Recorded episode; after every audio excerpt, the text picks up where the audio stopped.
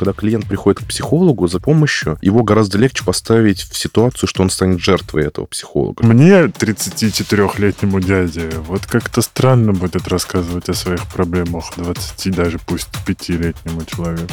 Я делаю это ради денег. Я очень люблю деньги. Вообще пандемия очень сильно повлияла на медицину. Я со своим психологом уже довольно давно. И мы можем где-то там приколоться. И есть вот эти доверительные отношения. У любого специалиста, я думаю, можно спросить дипломы, потому что ну, они должны быть.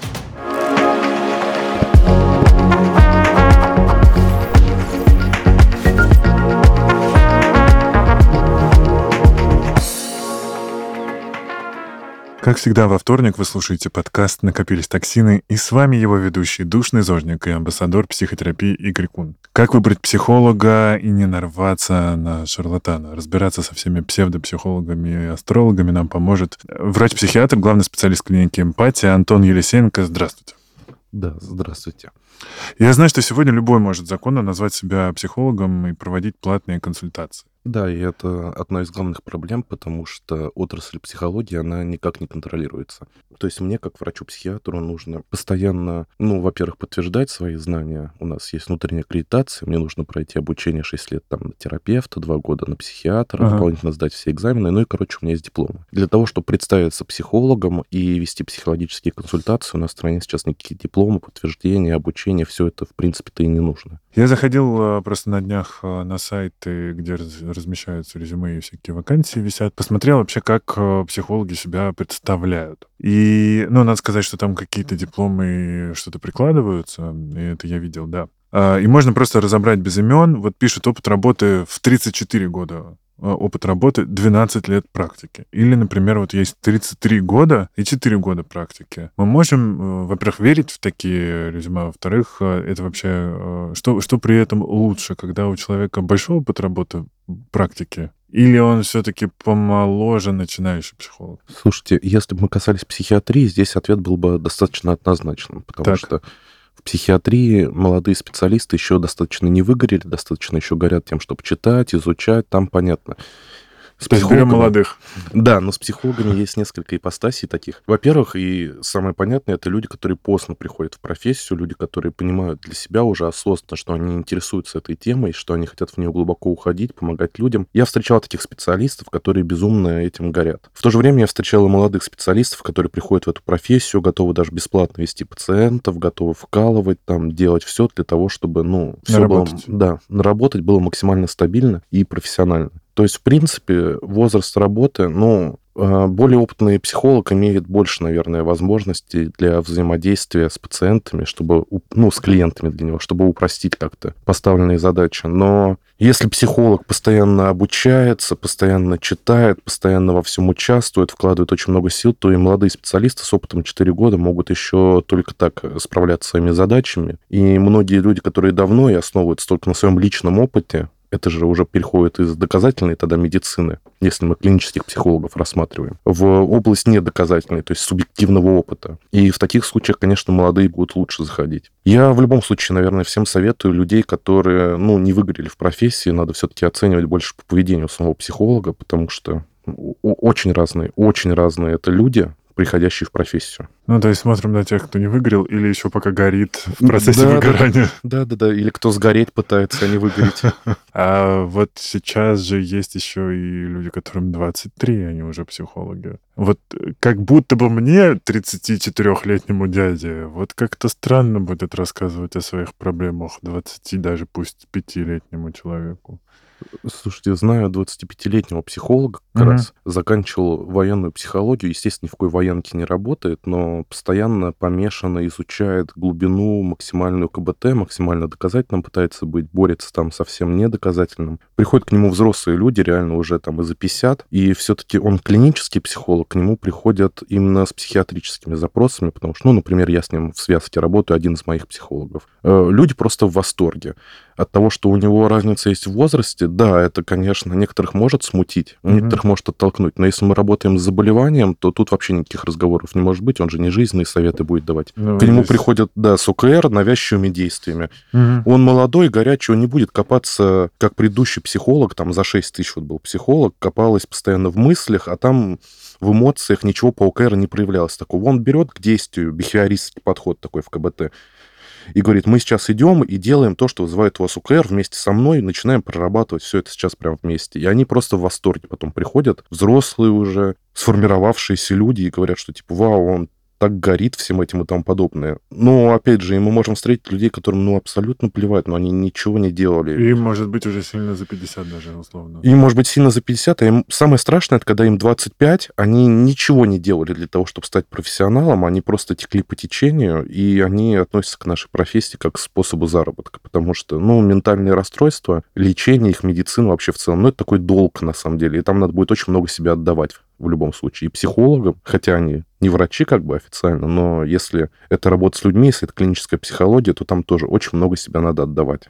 По поводу, кстати, во- военной э, истории, видел, что есть э, полиграфологи. Да, есть, я даже наслышан о них. У нас даже есть какие-то очень глубокие полиграфологи, о которых мы даже здесь разговаривать, видимо, с вами не сможем. Я, конечно, считаю это по большей части шарлатанством. А Мне вот даже интересно, это эти- этично ли вообще? Они же вроде как учились. и- А, И я знаю и таких людей, и людей, которые с ними очень близко взаимодействуют. И периодически они, и даже тех, кто ездили, вот, представляю себе, потому что, ну, у меня есть врачебная тайна, я, естественно, не могу ни о чем рассказывать, но Мгм. даже о том, что подписано о секретности с врачом-психиатром, некоторые вещи можно, например, проговаривать На сеансах. Если доверять людям, которые работают с этой отраслью, они говорят, что, ну, там у них очень высокая доказательность, проверенность, но просто все это по большей части засекречено. Я не особо до конца в это верю, потому что, ну, все-таки, как мы знаем, в суде не используется ни в какой стране мира полиграф как какое-то доказательство. Откуда-то ноги здесь должны расти, почему бы не использовать вот этих военных полиграфологов, э, например, вот просто любую страну выберем, в какой-нибудь Испании, для того, чтобы определить, маньяк человек, поймали, наконец, человека, который убил там 10 человек или нет. Почему бы просто не привлечь человека к такому э, судебному делу. Но ведь не происходит же такого ни в одной стране мира, поэтому вот с таким сомнением определенным к этому отношусь. Ну да, но их используют в основном в бизнесе для там, проверки И благонадежности. это тоже, и это тоже, да. Типа, воровал деньги или нет, но мне даже известны случаи тоже, когда человек, а, поскольку я занимался тогда маркетингом в этой компании, ну, очень странно, куда девались деньги. Ну, прям было, была видна эта дыра финансовая. И я, насколько уже потом знаю, когда его уволили, и после этого мы увиделись, он рассказал, что его на полиграфе проверяли, и что якобы все хорошо. И применить э, подобных полиграфологов все желающие могут. А, Я даже знаю, есть сейчас бизнес по продаже методов полиграфии для бизнеса. Мне об этом рассказывали, и опять же, я очень сомнительно отношусь, ну, там приводят, все показывают, все дают попробовать, потрогать. Я просто сам не участвовал, поэтому, ну, у меня опять же сомнения берутся, потому что, ну, это все не вошло в доказательное поле медицинское. То есть у нас очень много основано на статьях, проверках и тому подобное, а Мгм. когда нет большого скопления проверенного материала, ну, прям ни у какой страны, то насколько это продуктивно будет работать, ну, ну вот как мы это проверим? Да, есть вопросики. А? А еще вот вообще опыт работы в вооруженных силах. Видел тоже п- там опыт практики 14 лет. И этот человек, допустим, переходит в обычную, ну, условно скажем, гражданскую психологию, психотерапию. А мы такому специалисту можем довериться? Да, смотря с чем он работал на самом деле. Мгм. Если, ну вот, например, ПТСР всякие? ПТСР всякие, да. Я как раз вот к себе в голове прикидываю какого-то психолога, ну, вот, предположим, МЧС-психолога, чтобы прям в военную тематику не уходить, и человек в 14 лет в МЧС проработал. Там же к нему люди приходят с одним ПТСР. Они такие штуки страшные видели, Мгм. и у него опыт работы с этим просто огромный. А если он еще наращивал не только базу людей, с которыми взаимодействует, а свои познания, как с этим лучше работать, то знания у него будут глубокие. Если он еще освоил дополнительный ИМДР, то есть, в принципе, это специалист-психиатр там, или другой психолог по познаниям общим, что доказательно, Вот он был КПТшником, работал в МЧС 14 лет, работал с ПТСР, после этого да, освоил МДР, уже наводит на мысли, что человек пользуется какими-то доказательными методами. Мне кажется, нам надо начать расшифровывать все аббревиатуры. Да, да, ну, то есть КПТ — это когнитивно-поведенческая терапия, максимально просто МДР — это на движение глаз основанная специальная методика для проработки травмирующих событий. Ну, а посттравматические... Да, посттравматические, да, да стрессовые расстройства.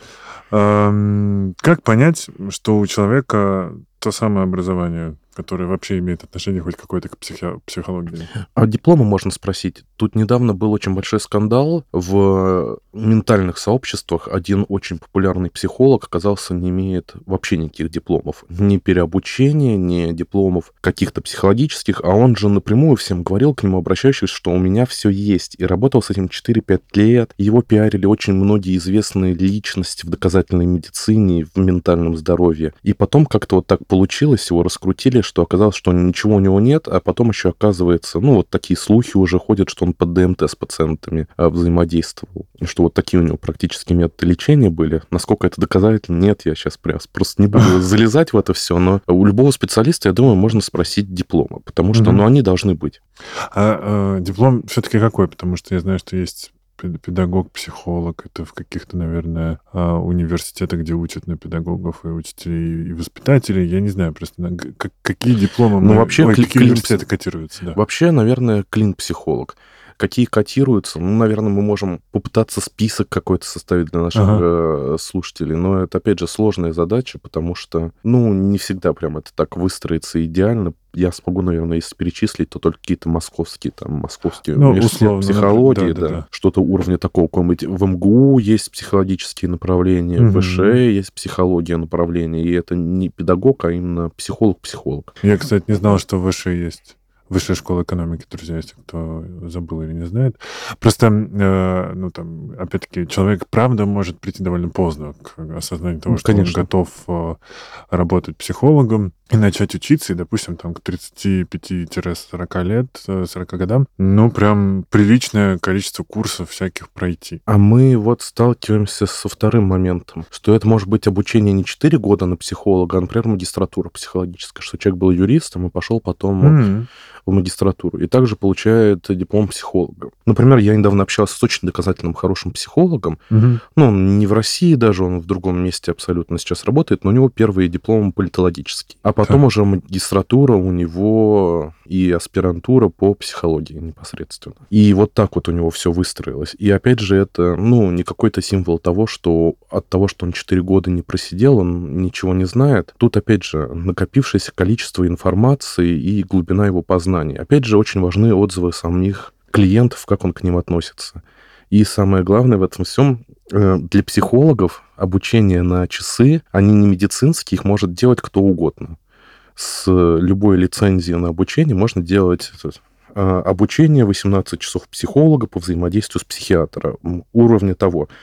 И вот он этот диплом выставляет, а как работает вообще вот это обучение, мы не знаем, потому что оно ага. где-то за семью дверями, оно насколько понятное, доказательное, чему оно его научило, непонятно абсолютно. Потому что я вел с центрами психологическими курсы, даже платные, выдавали мы на часы, мы там прям прорабатывали программу, но я просто представил себе, пока я этим всем занимался, а, а что бы было, если бы нам было наплевать, если бы мы просто хотели людям, а людям очень нравится диплом собирать у психологов, если мы посмотрим психолога с большим опытом, там будет прям сотни дипломов, что вот тут столько-то часов, такое-то столько-то, такое-то столько-то, если бы мы были шарлатанами. Если бы нам не хотелось особо задать какую-то программу, им реально чему-то научить. Но мы бы рассказали им какие-то интересные истории, субъективные, выдали бы те же самые дипломы, они бы ими хвастались. Ну, то есть, опять же, где здесь доказательность, где здесь регуляторность, очень сложно понять. И здесь э, вспоминаю ковидные времена, пандемия, мы сидим по домам, э, нарастет э, интерес к психологам. Угу. И э, одна, ну, как бы одна часть, которая уже является психологами, в поте лица трудится, а есть часть людей, которые понимают, ага, вот она золотая жила. И получается сейчас как раз вот эти все трехлетки, я бы так их назвал, да, как бы с тех, с тех самых пандемийных пор, кто начал оканчивать курсы, они вот сейчас все и это взошли. Да, конечно. Вообще пандемия очень сильно повлияла на медицину Мгм. В том смысле, что у нас народились как грибы терапевтические центры, которые резко стали не нужны после... Ну, нашего у нас тут ок- окончился ковид, как мы все видим, Ага. теперь на него всем наплевать. И они периодически взаимодействуют с психиатрами. И есть такие вот истории не очень приятные, что некоторые психиатры без лицензии на психиатрию в такие клиники включаются, а потом там работают, а клиникам терапевтическим это как бы выгодно, там уже психиатры не контролируются. То есть вот Пиздец. э, тут очень много тонкостей, которые основываются просто на уровне э, доблести и чести, я бы сказал, специалиста, потому что у, у нас мало регулирующих систем, и даже те, которые есть, очень поздно часто доходят до тех, кто занимается не совсем легальными вещами, а иногда даже инфо-цыганством. Ну да. Вот мы затрагиваем тему психологии. Мгм. Я в целом сталкиваюсь, когда с людьми, работающими с ментальными расстройствами, будь то неврологи, психиатры, ну и опять же психологи, психотерапевты, ну просто иногда шок берет. Я не говорю про то, чтобы там фидеи всех лечить. Фидеи это уже американская система назначения препаратов, которую, ну, например, я котирую, а там очень много доказательности, очень много экспериментальности. Там лечение, которое отлично даже от российских рекомендаций, которые в некоторой степени уступают европейским, в некоторые не уступают. Там, конечно, это сейчас не та тема, но в целом просто назначение абсолютно случайное. У нас распространено назначение тиролиджена. Многие об этом слышали, возможно. Вообще, Это все ОЗС? нет, это нейролептик. Ага. У нас он рекламируется как препарат для лечения тревожности. Активно рекламируется, старый препарат 80-х годов. Я должен уточнить, в Европе он используется только в ветеринарной практике для лечения собак от кашля. У нас он просто льется рекой. Есть его амбассадоры, которые его представляют, есть компания, которая Амбассадор. распространяет... Амбассадор терлиджена, да. Причем не факт, что эти люди сами назначают терлиджен, по слухам нет, Ага. как бы профессора, доктора, но вот э, активно используются такие методы. У нас распространены наотропы.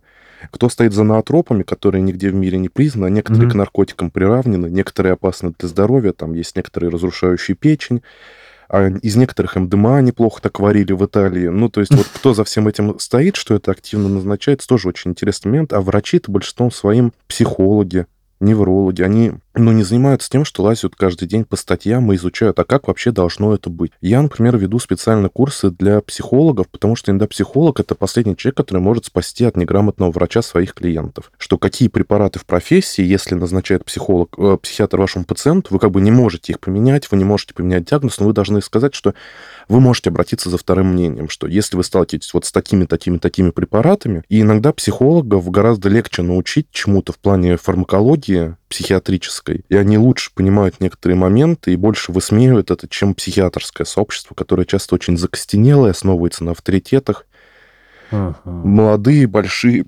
сообщества доказательных психологов, они прям с этим борются больше, чем психиатры, и это очень прикольно. Ничего себе. Да-да-да. А, Я вот знаю, да, что в России нет э, стандартов э, профессии консультирующего, консультирующего психолога. Мгм. Нет ни законов э, регулирующих, и есть только профессиональные сообщества, которые это регулируют, как я понимаю. Ну Да. и как бы должен быть супервизор у каждого психолога. Ну Да. и опять-таки должен, но это никто не, не докажет, есть он или нет. Ну да, и я часто ну, встречал в своей практике даже у, у хороших некоторых психологов, что супервизия у своих же друзей-психологов и туда-обратно некоторые этические, как они это называют, моменты нарушаются. То есть есть люди, которые прям очень жестко ни в коем случае не нарушают никаких этических проявлений. И как верно недавно в одном большом КПТ-сообществе, ну, когнитивно-поведенческим было замечено, даже в доказательном сообществе просто, что этика выстроена слезами, кровью и мучениями людей из кейсов, которые уже складывались и которые к чему-то привели, но многие просто этого не понимают и нарушают ее просто во все стороны и даже гордятся тем, что могут нарушать психологическую этику. А вот здесь для людей, наверное, будет важно пояснить, в чем заключается эта этика, чтобы они воткнули. Ну, то есть, вот, например, разграничение барьеров, границ каких-то. Многие Мгм. психологи могут их... Ну, не многие, недоказательные психологи, психологи-шарлатаны могут их переходить без проблем. А тут надо учитывать, что когда клиент приходит к психологу за каким-то лечением, помощью, его гораздо легче поставить в ситуацию, что он станет жертвой этого психолога, что у психолога есть прямое воздействие на него, что он приходит именно воспринимать его мнение, вопросы, прорабатывать с ним. Если психолог начинает вносить некоторые свои субъективные моменты, то многие люди от них просто не защищены, от чего качество сильно страдает. Иногда это переходит во взаимоотношения между пациентом и психологом. И такие вещи мы тоже видели, и это все очень абьюзивненько на самом деле. Иногда мы можем сталкиваться с тем, что психолог не выстраивает границы, и ему написывают постоянно, и он начинает, опять же, выгорать, э, какие-то проблемы создавать. У психологов есть четкие границы, что, например, а, если это не семейный психолог, то обычно в паре, от, ну, например, там обоих партнеров не может психолог вести один. Mm-hmm. Потому что у него появляется определенная субъективность этих взаимодействий, они должны разделиться по разным психологам. Но даже друзей желательно не отправлять. Да, да, конечно. Своим психологом. То есть у нас, у психиатров, с этим-то все просто. Нам э, личностные взаимодействия чуть меньше интересны. То есть mm-hmm. мы видим депрессию одного, видим тревожность у другой, мы их лечим. Что лежит в основе этих э, вещей, мы можем достаточно субъективно, по своему мнению, сказать. Э, основываясь на том, что мы скажем, пытаясь улучшить качество ментального состояния, что, мне кажется, ваш партнер на вас давит, но мы должны это продолжить, займитесь вместе семейной психотерапией. Потому что ну, у нас меньше такое воздействие происходит. Угу. А вот у психологов, где все про разговоры и гораздо меньше, чем у нас про таблетки, э, там это, конечно, недопустимо. Ну и различных этических проявлений, их, ну, достаточно много. Они Ну вот есть еще кричащие да. всякие обещания на сайтах у них теперь, ну, и не только сайтах, но и соцсети же теперь у нас, uh-huh. как первые странички сайтов. И там все время что-нибудь обещают э, псевдопсихологи. Там э, будешь зарабатывать э, миллионы миллионов, станешь директором всего uh-huh. на свете. А это же тоже, наверное, невозможно у доказательного психолога. А вот у нас недавно главврач писала пост на эту тему, на тему шарлатанов-психологов. Это это один из пунктов. Прям так. так и написано. Нет несбыточных обещаний и гарантий мгновенного результата. Потому что, ну, обычно психолог такие вещи не может гарантировать. Никто не может такие вещи гарантировать. Профессия это не волшебная, она может некоторые вещи, проблемы прорабатывать. Но по большей части, даже меня все качество жизни, мы не знаем, к чему это приведет человека. То есть пойдет ли он и станет большим начальником от того, что мы ему все ментальные проблемы убрали? Найдет ли свою настоящую любовь или там во что-то еще сдвинет двинется, это зависит от самого человека. И психолог ни в какой мере убирая лишние проблемы у человека, не знает конечного до конца результата, потому что сам человек к нему приходит. Mm-hmm. Психолог, он же по большей части проводник. Он не может выстроить задачу. Мы, вы ходите ко мне на сеансы, чтобы стать вот бизнесменом, ведущим там... И Билл Гейтсом. Билл Гейтсом, да, чтобы у вас были лучшие бургерные в мире.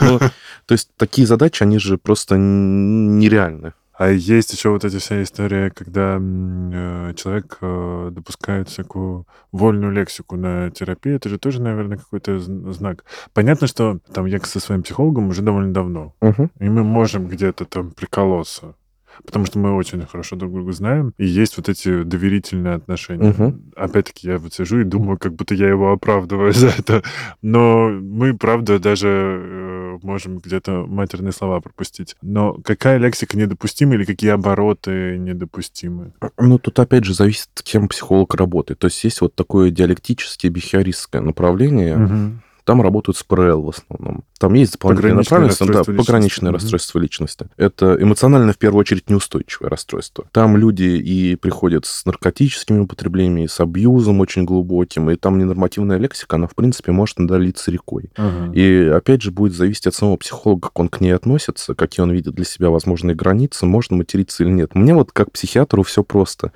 Как только пациент начинает э, материться на сеансе, он как бы сам снимает Барьеры. Да, барьеры а, которыми я все равно буду пытаться не пренебрегать, но тем не менее. У психолога все это глубже, потому что одно дело, пришел к психиатру один раз, там через два месяца провериться, и дай бог, все со стороны психиатрии закрыто. Психолог — это постоянные, например, еженедельные, иногда чаще, иногда реже встречи. Многие вещи лучше оговаривать, на самом деле, психологом. Угу. Как он видит свои взаимодействия, можно ли или нет. Я, например, со своим психологом оговариваю, что можно ли я буду курить на сеансах. Им психолог КБТ достаточно адекватная мне объясняет, что вот по таким-таким причинам лучше этого не делать. Но если такие-такие не присутствуют причины, мы можем этим заниматься. То есть у психолога должно быть четкое понимание, что вообще и почему можно mm. и что нельзя. Ну вот мне так кажется из mm. взаимодействия с доказательными психологами. Если психолог у себя там также на страницах пишет, что он просто лучший на свете, привел 100, э, это я сейчас такой делаю вывод уже, uh-huh. привел 100 тысяч человек к, через свой финансовый марафон, не знаю, ну, через какой-либо марафон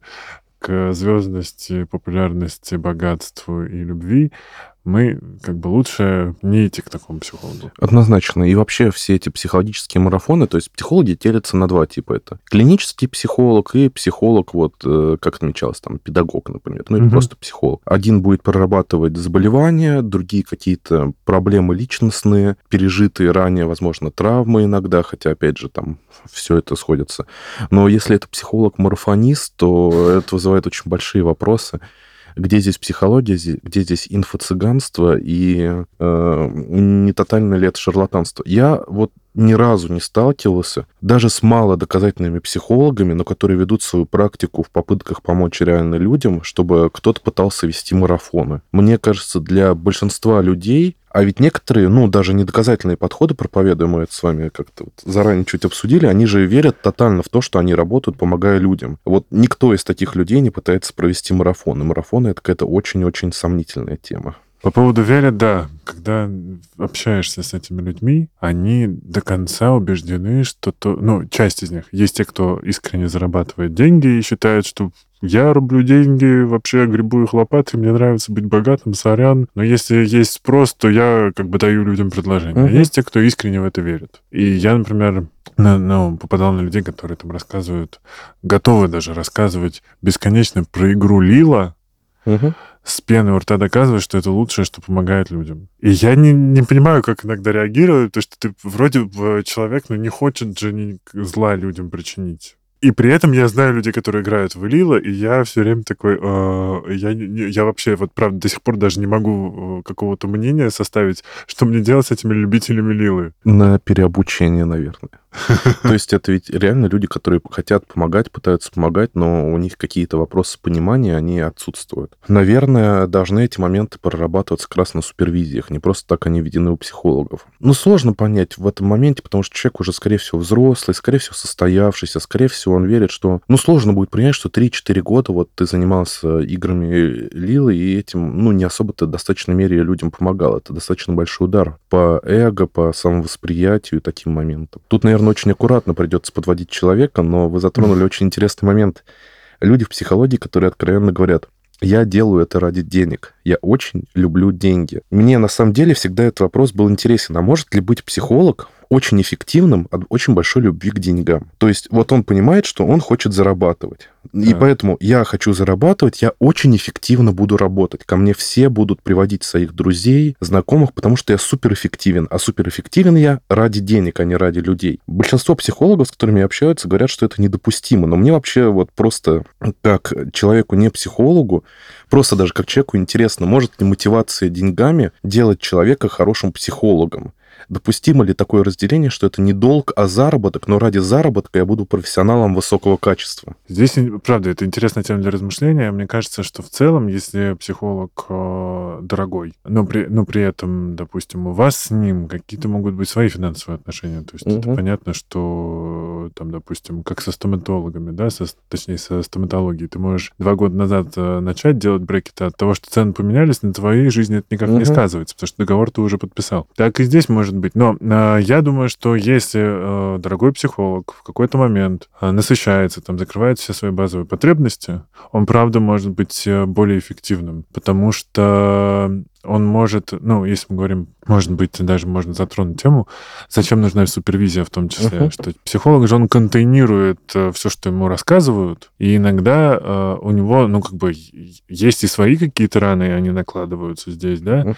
иногда он об, об них тоже там на что-то свое натыкается, и здесь, и, или ему нужно со своим контейнером тоже куда-то сходить и опорожнить его.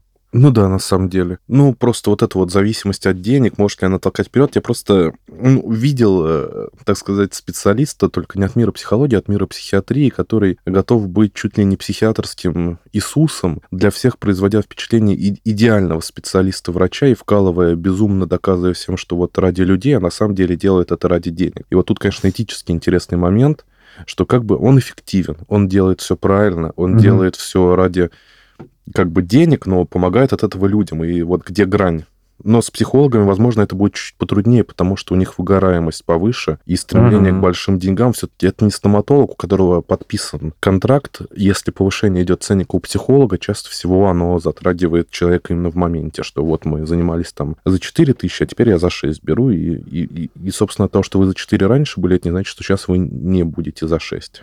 Ну да, но это все равно тоже обсуждается. Конечно.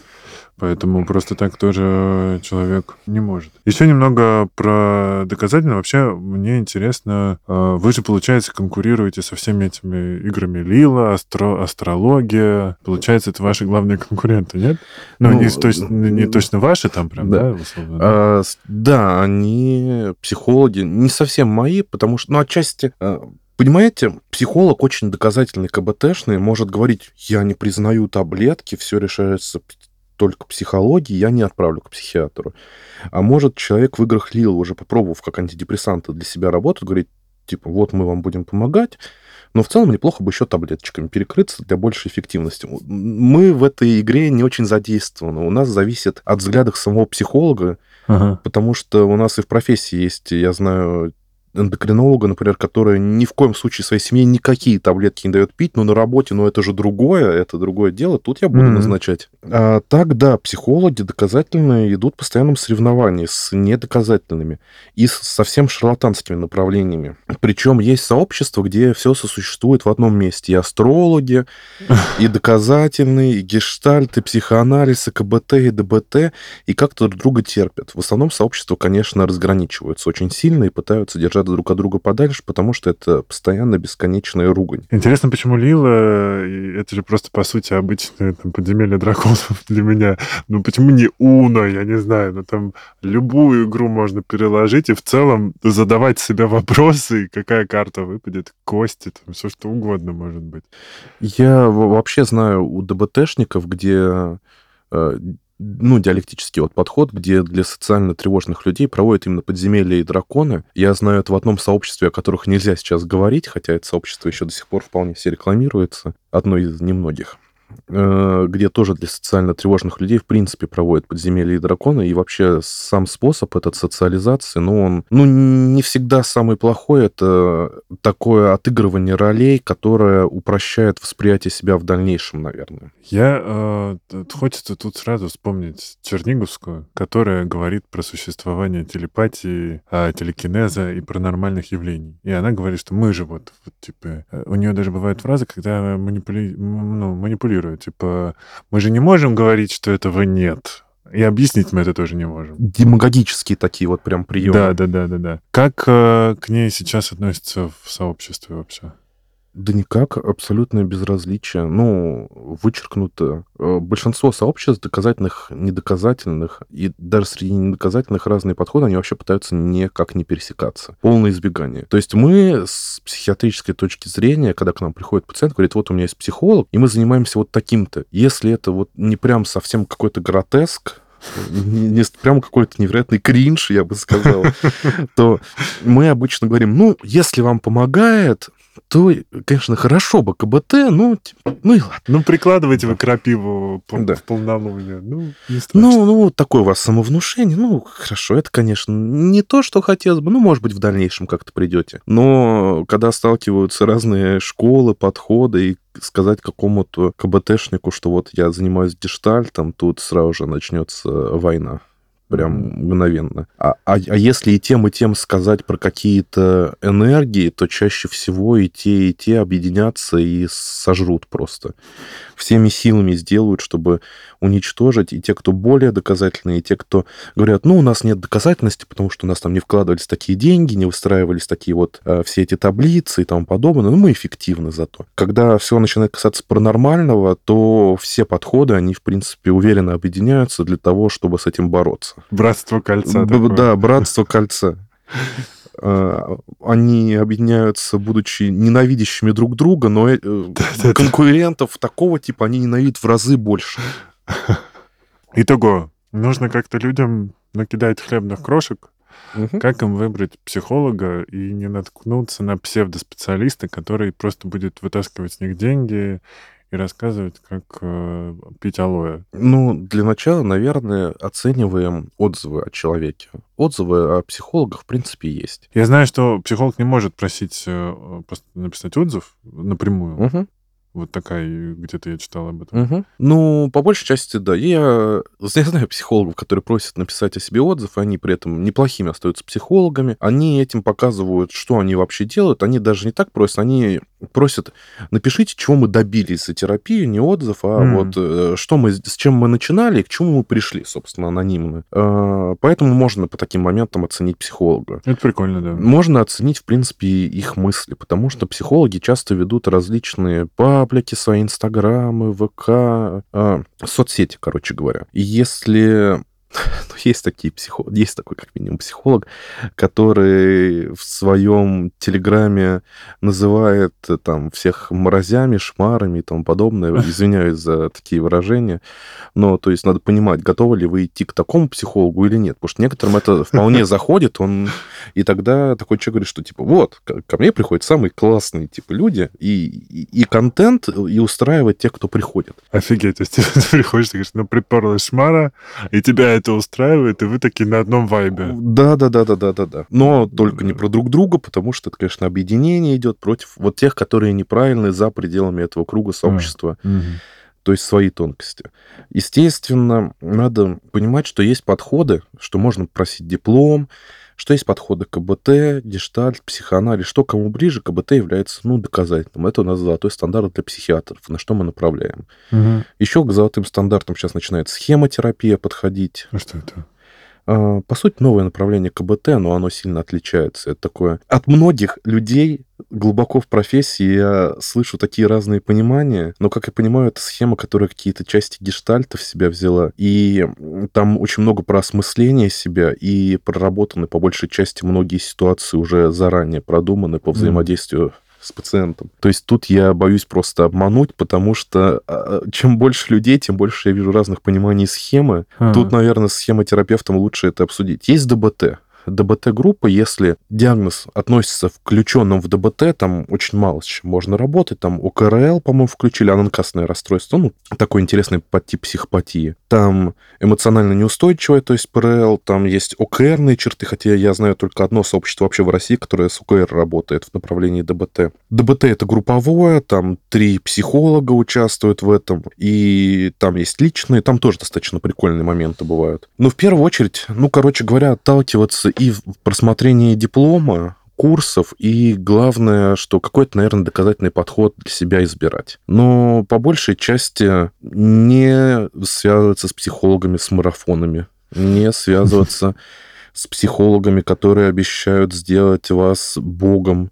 Потому что Это точно так себе, да. многие психологи, которые могут высказываться о том, какие они великие психологи, могут бороться с своим синдромом самозванца, который у нас тут у всех в ментальных расстройствах есть. Некоторые свои нарциссические имеют проблемы, но по большей части, ну, не стоит обращать внимание на такие проявления. Ну и опять же, повторюсь, дипломированность, потому что психолог должен пройти какие-то школы, обучение. Э, Наверное, очень хороший вариант основываться на выборе школы, даже не школы, а места учебного, где действительно нормально могут дать психологические методы. Вот я говорил про Сириус, у них есть психологическое направление а, в Сочи.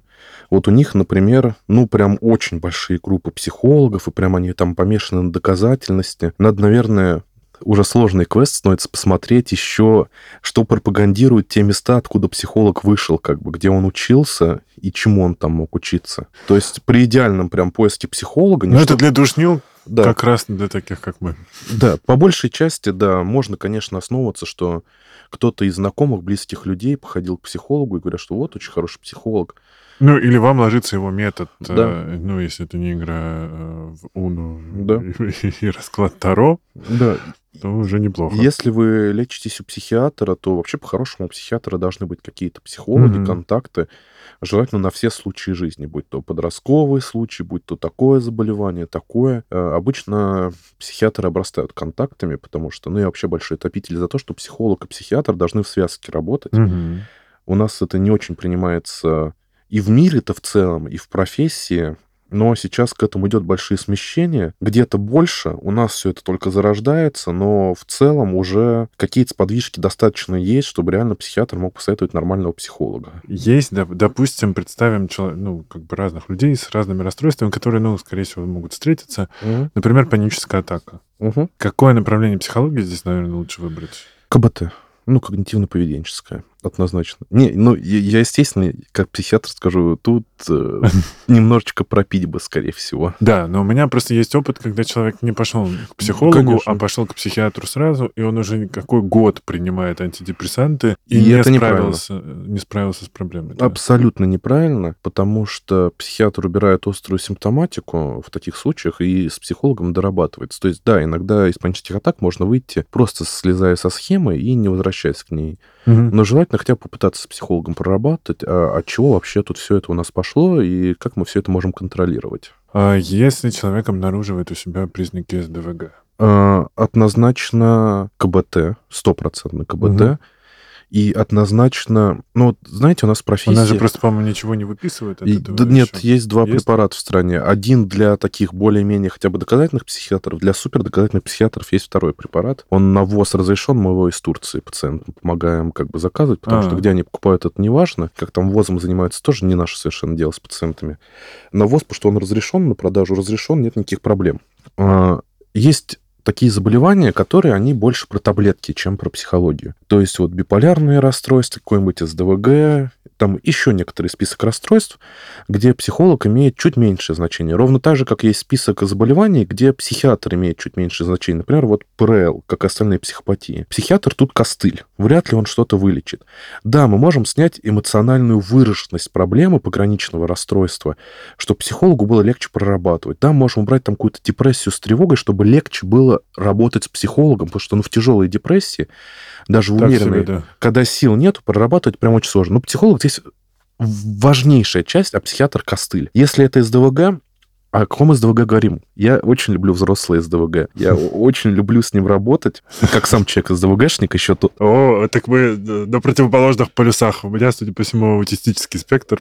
Хотя, опять же, сейчас некоторые специалисты об этом бы поспорили, и СДВГ пытаются отнести к аутизму, и какая-то логика в этом есть определенная. Хотя там и противоположный процесс нейробиологический. Очень тонкие моменты. А, суть в том, СДВГ у взрослого чаще всего взрослый человек уже сформировал для себя модели поведения, как с ним существовать. Он просто хочет повысить себе концентрацию внимания и неусидчивость убрать.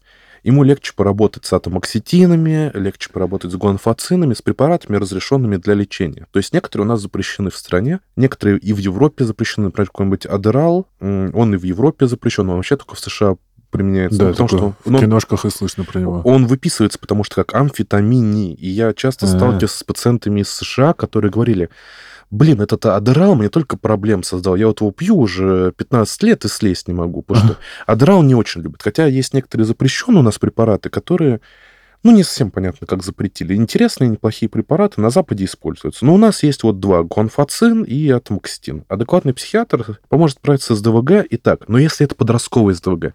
У меня были кейсы, когда, например, парень в 16 лет там из Оксфорда вылетел своего, и, и у которого не очень жизнь за это сложилась. У него достаточно тяжелое проявление СДВГ именно по неусидчивости. Если бы у него был, ну, кроме таблеток, которые тоже бы ему помогли, еще и психолог, который помог бы ему выстроить модели поведения, то это было бы очень круто для него и очень сильно бы ему помогло, потому что умный молодой человек, ну вот так вот сложилось неудачно, что к 20 годам он вот сидит и ничего не может из-за своей неусидчивости, постоянно меняет род деятельности, так сказать. Вот это мы, конечно, сейчас набросали людям. Да. А, и финальное. Куда можно стукануть на психолога-шарлатана, если вдруг ты с таким столкнулся, и, например, после там пятого сеанса уже понимаешь, что тебя и как только не называли, какие-то границы ноги не вытерли? Ну, наверное, в какие-то доказательные сообщества пойти, попытаться провести какие-то журналистские расследования, такие mm-hmm. тоже случаи бывали, попытаться придать все это огласке, пойти, опять же, к специалистам нашим, которые ведут какие-то каналы, ютубы, телеграммы, пожаловаться, пытаться придать это в первую очередь огласке, потому что пожаловаться на уровне урегулирующем государственном пока некуда. Остается обращаться только к другим коллегам, работающим с ментальными расстройствами, чтобы они попытались эту ситуацию вывести на передний план и помочь от него защитить от этого специалиста других, не более. Большего мы не можем. Да, вот нас взялись за блогеров. Видимо, следующие будут психологи, потому что их сейчас как раз наплодится, дай боже. Да, да, да. А, главный специалист клиники в Москве а, «Эмпатия». А, лучший психиатр 2022 года по версии про докторов, врач-психиатр Антон Елисеенко был сегодня у нас в гостях. Спасибо, что пришли. Всегда рад. Спасибо большое, что позвали. Было круто. Это был подкаст «Накопились токсины», его ведущий душный зожник Игорь Кун. Услышимся. thank you